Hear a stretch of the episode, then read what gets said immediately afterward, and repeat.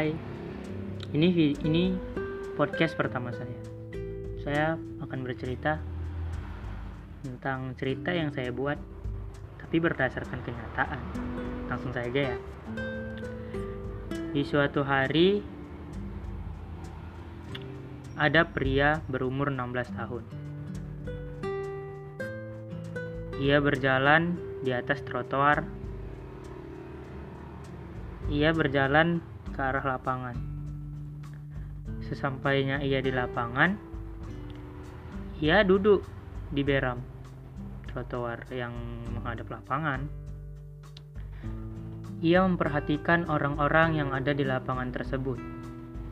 Ia memperhatikan anak kecil yang sedang berlarian, remaja yang sedang berfoto-foto. Lalu ia melihat pasangan suami istri pasangan suami istri ini sudah sudah berusia lanjut. Ia tertarik melihat pasangan suami istri itu berjalan mengelilingi lapangan. Ia secara jelas mengamati pasangan suami istri tersebut dan berkata dalam hatinya, "Usia mereka sudah lanjut, tapi cinta mereka masih mesra ya." Hingga hari pun semakin panas, waktu berjalan begitu cepat rasanya. Matahari lebih cepat menampakkan dirinya di hari itu.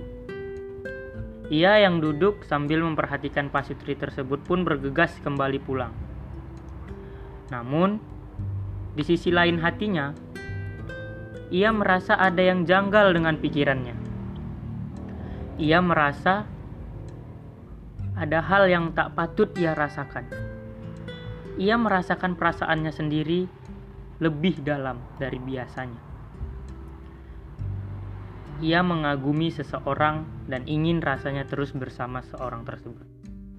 Tapi, dirinya sendiri merasa tidak yakin dengan perasaannya. Ia sendiri pernah bilang, "Di dunia ini Gak ada yang namanya makan hati untuk cinta. Begitu katanya. Tapi sekarang kurasa ia merasakan hal itu. Dan hari terus berjalan, ia pun masih berpikiran seperti itu. Dan entah kenapa, tiba-tiba ia kepikiran dengan pasutri tua yang ia lihat di lapangan waktu itu. Dan pikiran itu pun berlanjut. Waktu terus berjalan, hari berganti demi hari. Dan sampai ia ke hari Minggu selanjutnya. Seperti biasa, di hari Minggu ia olahraga pagi. Ia bergegas dan langsung jogging ke lapangan. Sesampainya di lapangan, ia kembali duduk di trotoar yang sama minggu kemarin. Ia duduk menghadap ke arah lapangan. Ia duduk selama 20 menit kurang lebih ia duduk dan kembali mengamati. Namun ia merasa ada yang kurang di minggu ini dari minggu kemarin ia ia di lapangan. Ya, ia belum melihat pasutri tua di lapangan tersebut. Ia berpikir, oh mungkin pasutri tua itu tidak ke lapangan minggu ini. Dan ia pun bangkit dari duduknya lalu ber, lalu berjalan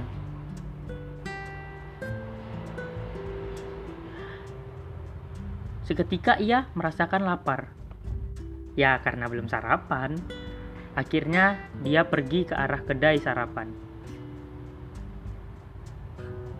Sampai di tengah perjalanan ingin memberi sarapan, ia bertemu Pasutri tua yang dilihatnya di minggu kemarin.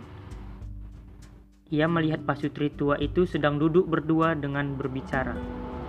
Sambil berbicara mereka dan pasutri tua itu pun sadar sedang diperhatikan oleh saya. Oleh lelaki tersebut maksudnya. Lalu pasutri tua itu memanggil saya. Memanggil lelaki tersebut. Dek, kamu ngapain di situ? Sini duduk, cerita tentang masalahmu. Lelaki itu pun kaget mendengar pasutri tersebut mengatakan hal itu. Sontak ia berjalan ke arah pasutri itu sambil bertanya pada dirinya sendiri. Bagaimana bisa dia bisa membaca pikiranku saja. Dan pasutri tua ini sudah kakek nenek, dan saya juga memanggilnya kakek dan nenek. Saya duduk di sebelah kakek itu. Lalu si kakek mengatakan, yang namanya dalam menjalin hubungan harus melekat rasa percaya.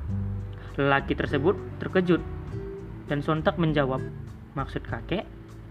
Sang kakek memukul pundak lelaki ini dan mengatakan, kalau dilihat dari matamu, kakek tahu kamu pasti lagi banyak pikiran kan? Lelaki tersebut menjawab dengan nada sendu. Iya sih, kek. Lalu kakek tersebut melontarkan kalimat, Tenang saja, kalau kamu yakin dengan takdir Tuhan, kamu pasti bisa mempertahankannya. Kalimat tersebut langsung membuat otak lelaki tersebut menjalankan pemikiran bahwa, "Oh, berarti saya harus begini, saya akan lakukan." Lalu lelaki ini bertanya kepada sang kakek. Ia menanyakan hal yang yang dirasakannya ia tidak bisa mungkin melakukannya melakukan ini. Ia menanyakan kepada sang kakek, "Kek, gimana caranya hubungan kakek dengan nenek bisa langgeng sampai sekarang?" Dan kali ini nenek yang menjawab, "Nak, di dalam menjalin hubungan nggak selamanya berjalan lancar. Tidak selamanya mengalir lancar seperti air di sungai. Kami sudah kami juga pernah bertengkar karena hal kecil." Ucap nenek tersebut dengan lantang tersenyum melihat kakek. Lalu kakek pun menambahkan, yang penting saling yakin, sambil melihat sang nenek. Lelaki tersebut merasa sangat-sangat tersentuh dengan kakek dan nenek itu. Ia merasa seperti sepertinya anak kakek dan nenek ini beruntung bisa punya orang tua yang seperti ini ya. Dan ia pun kembali bertanya tentang hal itu. Kakek sama nenek, kok saya lihat dari semalam berduaan terus? anak dan kakek nenek di mana? Dan nenek yang menjawab, Nenek rasa Tuhan belum percaya sama kami kalau kami bisa merawat anak.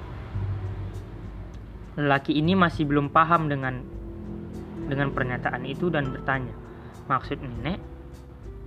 Lalu nenek dengan bahagia mengatakan, "Kami belum mempunyai anak, tapi kami selalu main ke sini, melihat senyuman, tangisan, tawa, canda anak-anak muda yang ada di lapangan ini sudah cukup membuat kami bahagia.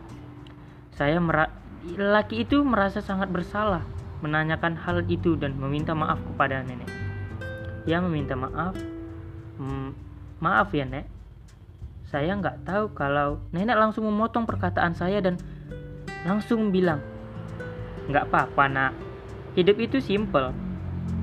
Kalau kalau kamu belum diberi hal yang kamu inginkan oleh Tuhan, berarti Tuhan merencanakan hal yang lebih besar dari apa yang kamu inginkan.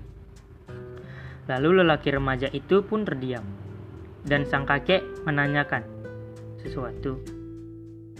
Kamu di sini mau apa tadi sebenarnya? Lalu ia berkata jujur tentang mengamati mereka, lalu ia merasa yakin. Kalau ia harus yakin dengan perasaannya sendiri. Ia berusaha memendam dan membuang rasa curiga yang walaupun rasa itu kadang munculnya dalam jumlah besar. Tapi hilangnya juga cepat sih. Dan kakek nenek itu pun pulang. Kakek dan nenek pulang sambil bilang, "Kamu kuat, kamu masih muda, jangan stres hanya gara-gara rasa curiga." Laki itu menjawab sambil sontak dan tersenyum Oke kek, makasih ya kek tipsnya, hehehe. Sambil tersenyum dan tertawa. Kakek nenek tersenyum, lalu meninggalkan lapangan.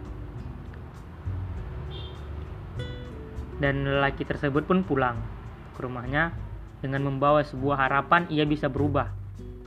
Ia bisa merubah rasa kecurigaannya. Ya, walaupun ia masih sedih juga sih akhir akhir-akhir ini setiap minggu ia ke lapangan dan tidak melihat kakek nenek itu lagi. Ya mungkin kakek nenek itu memang tidak ke lapangan. Gitu saja sih ceritanya. Terima kasih yang udah mau mendengar. Ini podcast pertama saya. Mungkin saya launchingnya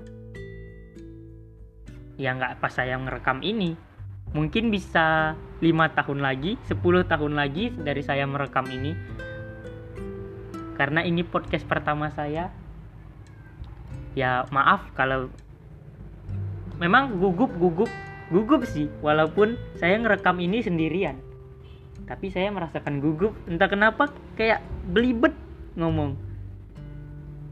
Saya minta maaf bila ada saya salah kata.